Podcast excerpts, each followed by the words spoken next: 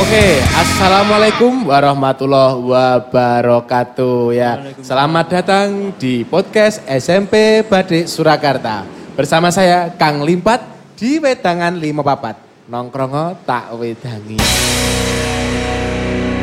Protokol hidup Kita bincang-bincang lebih jauh. Mau muncul nopo monggo, pesen dulu. Kalau kita Tapi orang tua. Wali murid ya, Bu? Wali murid ngerjain sedangkan kita sebagai guru, aduh kita perlu nilai juga nih sekarang kalau buat anak tidak melihat mengerjakan tugas, tidak hadir, ya kita mau masuk kuliah dari mana? aplikasi ya. atau eh, website pembelajaran kita bisa pakai. Kapan itu? Nulis. Ini udah digital nih kita nih sekarang. Ya. Ada. Ya memang keluhan Kita seperti itu disiplin, mau hampir di tidak mau, semua wali murid murid. juga belajar disiplin, Iya. ngikutin kita. Oke, para pendengar, pemirsa dan para netizen semuanya jangan lupa selalu menerapkan protokol hidup sehat dengan cara 3M.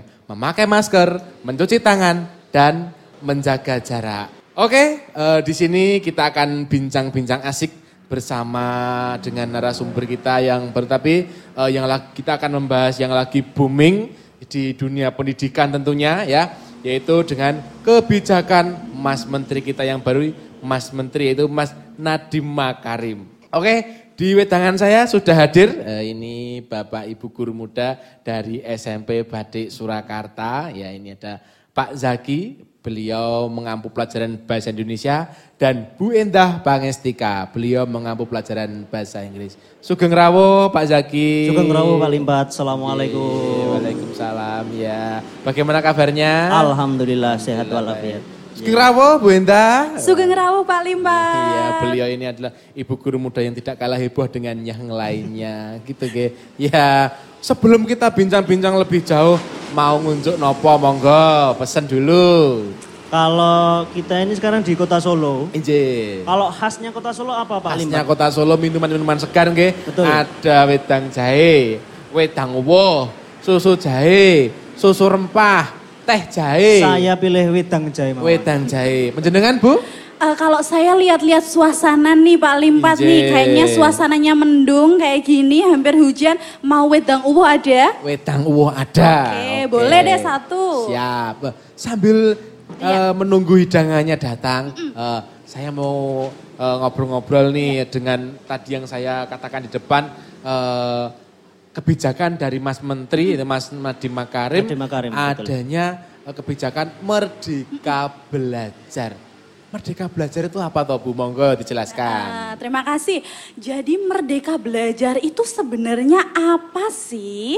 Nah, Merdeka Belajar itu adalah salah satu kebijakan yang dicanangkan oleh Menteri Pendidikan kita, Mas Nadiem Makarim. Di mana dalam Merde- Merdeka Belajar itu ada kemandirian dan kemerdekaan dalam menentukan tujuan, metode, serta proses pembelajaran itu sendiri. Kalau dulu disebut dengan otonomi daerah. Nah, ini adalah otonomi sekolah begitu. Iya, gitu. Iya, iya, Pak. Betul. Jadi pokoknya kalau Merdeka Belajar itu intinya seluruh unsur pembelajaran itu harus bahagia. Bahagia. Mm-mm. Kata kuncinya di situ, harus bahagia. Terus siapa sih yang harus bahagia? Yang harus bahagia itu yang pertama yang paling penting. Siswa harus Siswanya. bahagia. Siswa-siswi kita harus bahagia dulu.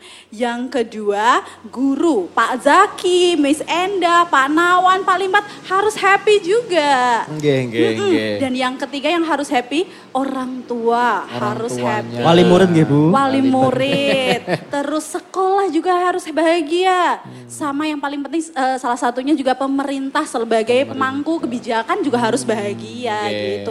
Terus ngomong-ngomong soal Merdeka Belajar ini ya, ada empat komponen di sana. Yang diubah nih ada empat komponen. Oh, Mm-mm. napa Yang- mawon Bu empat niku Bu? Satu. Satu, yang pertama UN. Nah, Pak Limpat masih ngalami UN nggak tuh? Saya Eptanas dulu. panas. Belum ada ya kita Kawak sekali itu ya, Pak, ya? Kawak banget Aduh ketahuan nih ya. Iya. Oke, UN ujian nasional diganti menjadi AN Assessment Nasional. Asesmen nasional. Dari Berarti dulu bukan UN itu bukan dihapuskan ya Bu ya, Bukan. tetapi diganti. Diganti AN. Ganti, Kalau UN nggih. orientasinya nilai terus nih Nggih. buat menentukan rankingnya sekolah berapa. Kalau AN ini udah beda. Menentukan kualitasnya aja nih nanti Oh, kayak gimana. Jadi sih yang yang diambil juga tidak semua murid, cuma beberapa aja yang ikut asesmen nasional. Iya, iya. Yang kedua ada USBN. USBN. USBN-nya diapain sih? Nah, USBN-nya itu pemerintah memberikan wewenang kepada sekolah untuk menentukan penilaiannya nanti mau seperti apa gitu. jen, jen, jen. Yang ketiga ini yang paling Pak Zaki suka deh. Saya tahu ini yang paling Pak Zaki suka. Tahu aja. Apa ini Bu yang? Ada penyederhanaan administrasi Oh, ya, penyederhanaan oke. RPP.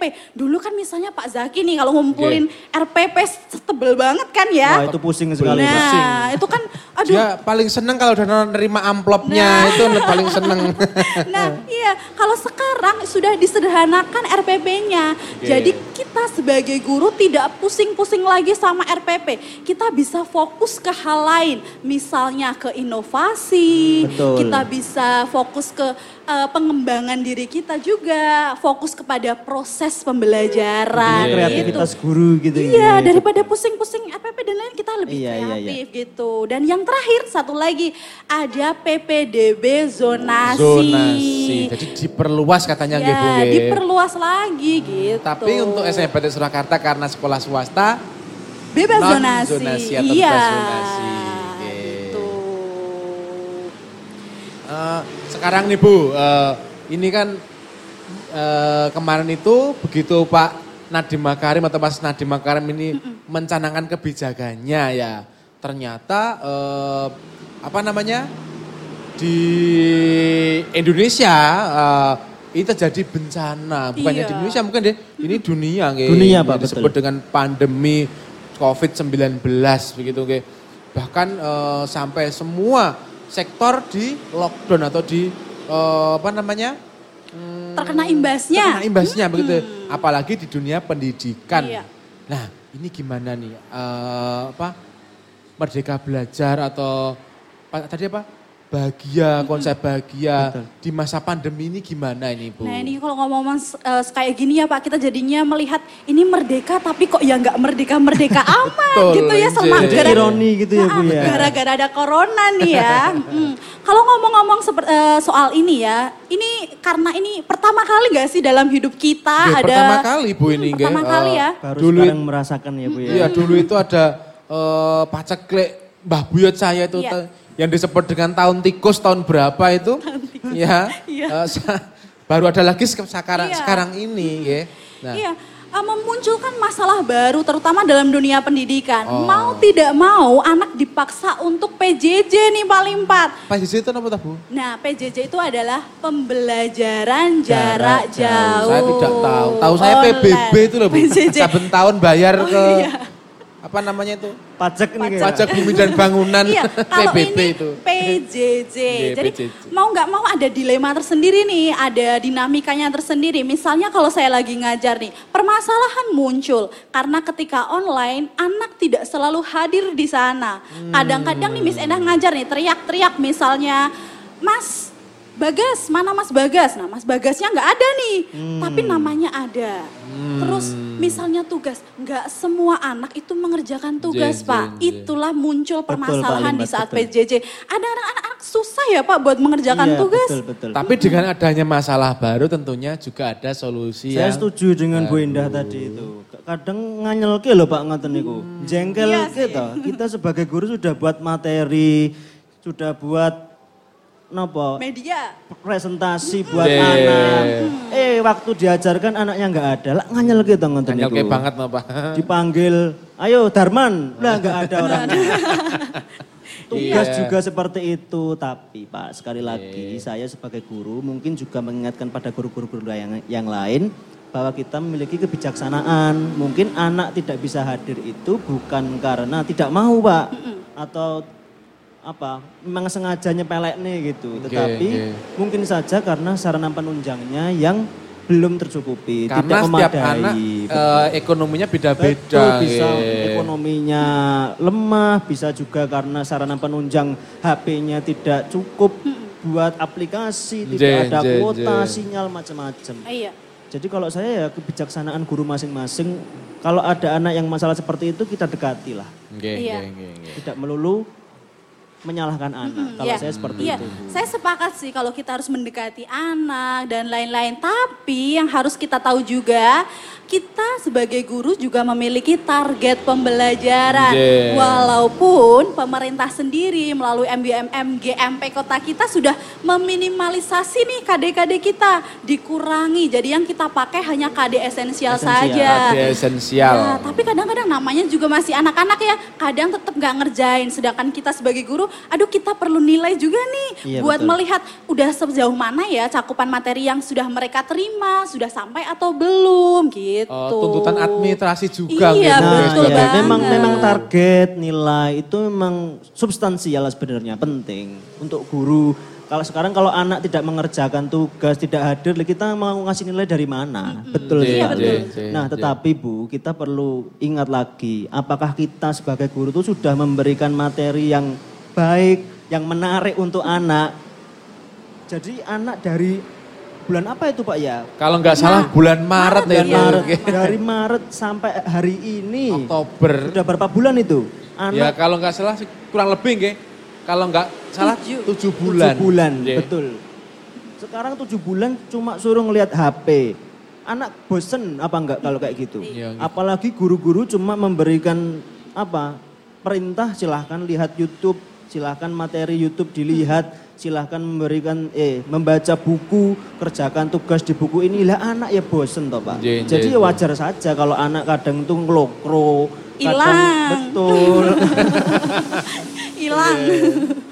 Ya ini makanya diperlukan ini sebuah solusi untuk mengatasi kebosanan buat anak. Solusinya kayak gimana? Nah ini tuntutan kita nih sebagai guru. Merdeka belajar juga. Kita harus bisa berinovasi Jee. dan berkreasi di masa pandemi ini gitu. Contohnya kayak gimana? Kan kita mainnya digital ya karena Iya, ini betul. situasi ke pandemi. Eh, kita bisa pakai aplikasi-aplikasi atau pembel- eh, website pembelajaran. Kita bisa pakai kalau di bahasa Inggris ya Pak Zaki mungkin ada atau enggak nih.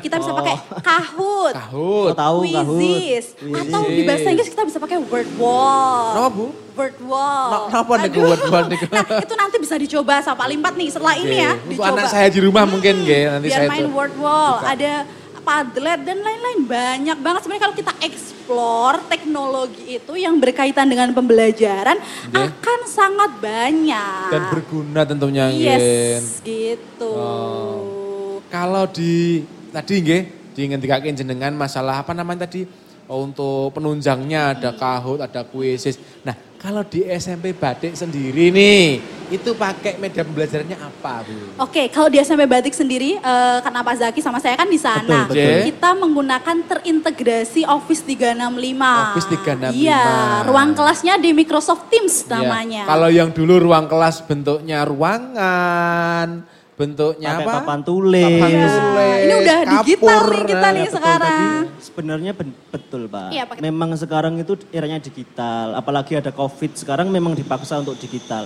Banyak aplikasi seperti yang disebutkan Bu Indah tadi. Apalagi di SMP Batik itu khususnya ada aplikasi Microsoft 365. Nah tapi Pak lagi-lagi masalah muncul lagi.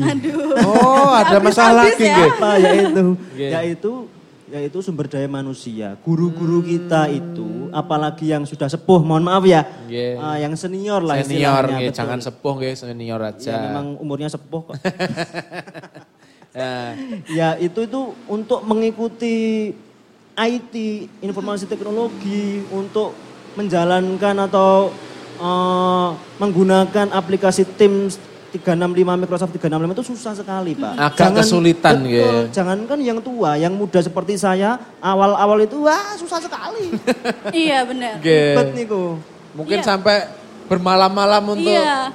mau ngerjakan karena kemarin katanya loh katanya dengar-dengar ada kayak apa namanya Pelatihan. pelatihan Iya. ya apa itu workshop Iya. eh, workshop Jadi sebisa mungkin kalau kita ngomongin ini ya Pak ya, sebelum ada pandemi, sebelum kita full daring, semua Oke. guru melakukan pelatihan dulu.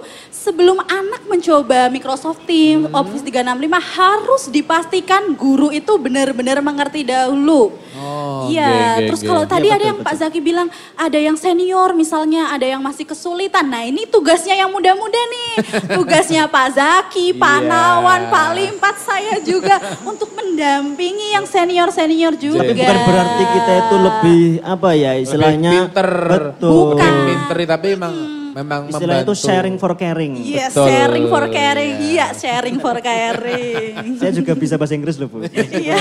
Bahasa Indonesia. Ah, sebelum lanjut ya diunjuk dulu loh Oh, jahenya. Nanti dingin loh ya. Oh iya ini Pak, aduh. Niki wedang jahe nggih Pak? Wedang jahe, yang itu wedang woh, monggo dikersake dulu. Bismillah. Nggih. Eh, Oke, sambil nunggu eh, Bapak Ibu guru ini ngunjuk, ini ada eh, keluh kesah dari orang tua Aduh, yang ada lewat nih ya? WA. Iya, banyak sekali Bu. Saya nggih. tuh tiap kali mendengar ada keluh kesah deg-degan dikit nih ya. Ya. Kayak merasa bersalah gitu ya. Eh, tidak perlu dekan. Yang namanya Iya. keluh kesah dari orang tua itu kita cukup memberikan solusi Iya. dan, saran tentunya nggih. Iya. Ya, ini eh, saya orang tua dari kita sebutnya Fulan nggih. Iya. Orang tua dari Fulan eh, ingin ber, sedikit bercerita bahwa anak saya eh, selama PJJ atau jarak jauh ini eh, banyak menggunakan gadget sebagai sarana untuk pembelajaran. Iya. Nah, tapi pada endingnya, pada akhirnya si anak ini tidak mengerjakan tugas tapi malah ngegame. Nah, ini gimana? Mungkin Bapak Ibu Guru, Bapak Zaki, Ya. Pak Bu Indah ini ada Ya memang solusi. keluhan seperti itu tuh hampir di semua wali murid Pak. Hmm, hampir gitu. di semua orang tua itu mengeluhkan wah sekarang anak saya itu megang HP terus dari pagi sampai pagi lagi. Hmm, jen, jen, jen. Dilihat ke- kelihatannya nugas tetapi kok eh ngegame apa saya PUBG, Mobile Legend, Among Us, Among Us. Among Us yang Saya nggak tahu. saya tahunya itu loh. Ya. Apa namanya bentrek. Iya, tapi ya kalau saya, ya gimana lagi Pak, sekarang sudah tidak boleh keluar, tidak boleh nongkrong. Istilahnya anak tuh tidak bisa bersosialisasi lagi. Salah satunya cara agar tidak stres ya megang HP gimana lagi. Nggih, nggih, meskipun meskipun memang harus dibatasi seperti itu. Oh. Iya. Terus juga kita juga tidak bisa memungkiri ya Pak. Kita kan selama PJJ ini ruang kelas kita yang biasanya tembok. Yang tadi saya katakan, Je. genteng gitu ya. Betul. Pindah mau tidak mau pindah ke virtual. Hmm. Virtualnya di mana? Di genggaman kita nih. Je, ruang kelas je. kita di sini nih sekarang. Ada di handphone, ada di laptop. Jadi mau tidak mau anak akan eh, selalu melihat itu karena ruang kelasnya di situ. Nah, solusinya untuk yang tadi game-game itu mungkin ada solusinya, monggo. Kalau solusi di kontekstual SMP Badik itu sebenarnya untuk PJJ, pembelajaran jarak jauh itu sebenarnya sudah ada penjadwalan Bapak. Oh, Betul nggak Bu gitu. Ida? Iya, sudah ada Jadi penjadwalan. itu sudah dari pukul Tujuh. 7 pagi sampai pukul setengah 12 Nah, siang. Itu tidak full daring, Je. Tidak full Tidak full daring. daring. Jadi jadwal sudah dibuat sedemikian rupa supaya mengurangi screen time anak-anak nih. Oh. Jadi anak nggak melulu lihat HP. Nah Iya, ini iya, yang iya, harus orang tua tahu. Orang tua juga harus mengontrol nih. Kalau dalam satu hari itu memang sudah ada jadwalnya. Paling 30 menit untuk yang lihat HP terus. Jadi orang tua harus aktif berperan serta melihat nih jadwal anaknya apa dan berkontribusi nih dalam dunia pendidikannya anak-anak karena memang ya harus ada kontrol juga supaya nggak di HP HP HP terus. Berarti gitu. or, eh, sinergi antaranya guru dan orang tua harus eh, Iya. menyatu, Nah, Ge. nah tapi Bu, tapi kalau misalnya lagi-lagi itu diserahkan ke orang tua, Iya. tanggung jawab Iya. orang tua. Pertanyaan saya, kita sebagai guru tuh ngapain gitu loh. Nah. Apalagi Pak, apalagi sekarang itu masa pandemi Covid, sektor ekonomi juga menurun terus, saham turun. Ya, Iya, iya. seperti yang saya katakan di investasi. depan tadi, semua Nah, sektor gitu. terkena Nah, sekarang imbasnya. kalau orang tua disuruh ngerawati anaknya dari pagi sampai pagi lagi ya susah. Iya benar. Mereka ya lebih pilih ya seperti paling empat lah di wedangan ini. Waktu pandemi gimana? Kan gitu toh. Ya rada sepi jelas. Nah, Nah, iya. jadi ya gimana? Masa orang tua ya bu- bukan berarti orang tua harus lepas tangan tidak. Iya. Memang harus memperhatikan. Tetapi di masa seperti ini harusnya peran guru itu lebih aktif lagi. Ini kata kuncinya saya. tadi Nggih. sinergi. Sinergi dari sekolah, eh, orang tua dan anaknya juga. gitu. Sama- Jadi tidak perlu menyalahkan ya Iya satu tidak sama perlu lain. menyalahkan Betul. sama guru. Nah, nggih, sekolah kan termasuk komponen guru ini tadi. Betul, betul. Iya. Eh, sekarang Bu ya dengan adanya tadi nggih eh, PJJ atau pembelajaran ja- jauh ini dikarenakan eh, pandemi Covid ini. Iya. Nah, kita tahu kan eh, Bapak pendidikan kita, Perso toh? Iya. Bapak Ki Hajar Ki Hajar Dewantoro yang sudah memberikan semboyannya bahwa guru itu bukan hanya sebagai pengajar tapi juga sebagai pendidik. Semboyannya adalah ing ngarsa sung tulodo, ing madya madya mangun karso, Tutwuri handayani. Eh, di depan memberikan contoh, di tengah memberikan semangat dan di belakang memberikan dorongan. Kira-kira dengan adanya sistem PJJ ini eh, semboyan itu sudah eh, tercapai apa belum? Monggo. Nah ini juga nih ya, yang jadi dilema juga nih. Bisa nggak sih kita deket sama anak kita selama PJJ? Bisa nggak sih kita kasih dorongan, contoh dan lain-lain selama PJJ? Mungkin kalau untuk kelas 8 sama 9 kita sudah familiar sama muridnya. karena Betul, sudah betul. pernah tatap Yes. muka nggih selama Kalau nah ini untuk kelas 7 ini kadang-kadang yang muncul eh, permasalahan. permasalahan. Nah, tapi kalau kita tanya bisa nggak sih deket sama murid, bisa nggak sih ngasih contoh? Jawabannya bisa, tapi belum maksimal. Ye. Bisanya seperti apa? Kita bisa misalnya nih melaksanakan webinar ya, kita bisa datang guru nih memulai webinar on time. Jadi Ye. kita disiplin. Kalau kita disiplin, mau tidak mau murid juga belajar disiplin, ngikutin kita gitu. Jadi program Setuju, SMA setuju. Badek setiap pagi ada pembinaan wali kelas itu Iya, nggih, Bu, betul. nggih? Ya, ada Betul. pembinaan juga.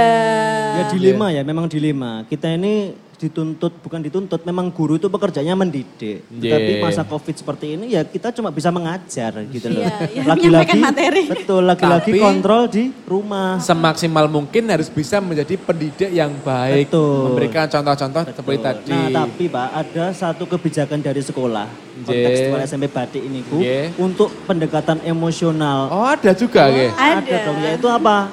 Ingat gak Bu kemarin? Ada home visit. Oh, ada home Ada home visit. visit. Jangan AO AO, jangan visit tahu enggak?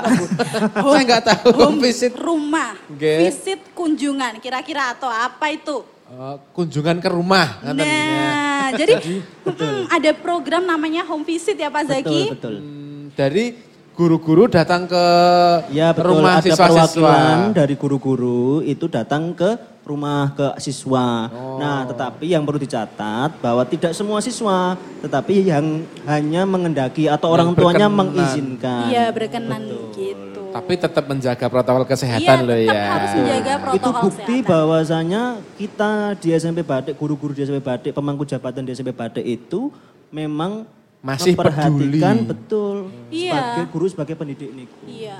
Hmm, Nah, eh, sekarang nih eh, dengan tadi sudah dibahas banyak-banyak nggih. Nah, harapannya monggo, harapannya ke depan untuk dunia pendidikan ini gimana? Monggo. Udah harapan aja udah mau selesai nih ya. Iya. Ini belum ada nasi toh Pak? Kok udah mau selesai? ya ngomong-ngomong soal harapan sudah pasti harapannya cuma satu pandemi segera berakhir. Oh, gitu. pandemi segera berlalu, kita bisa jumpa sama anak-anak kita ya Pak Zaki. Iya betul. Iya, walaupun jam sampai jam 3 kita rasanya tuh beda loh. Bisa ketemu langsung sama anak-anak tuh beda deh pokoknya. Pengennya itu sih. New normal apa Bu? New Iya, normal. new normal, bisa kenormalan baru. Jangan abnormal loh ya.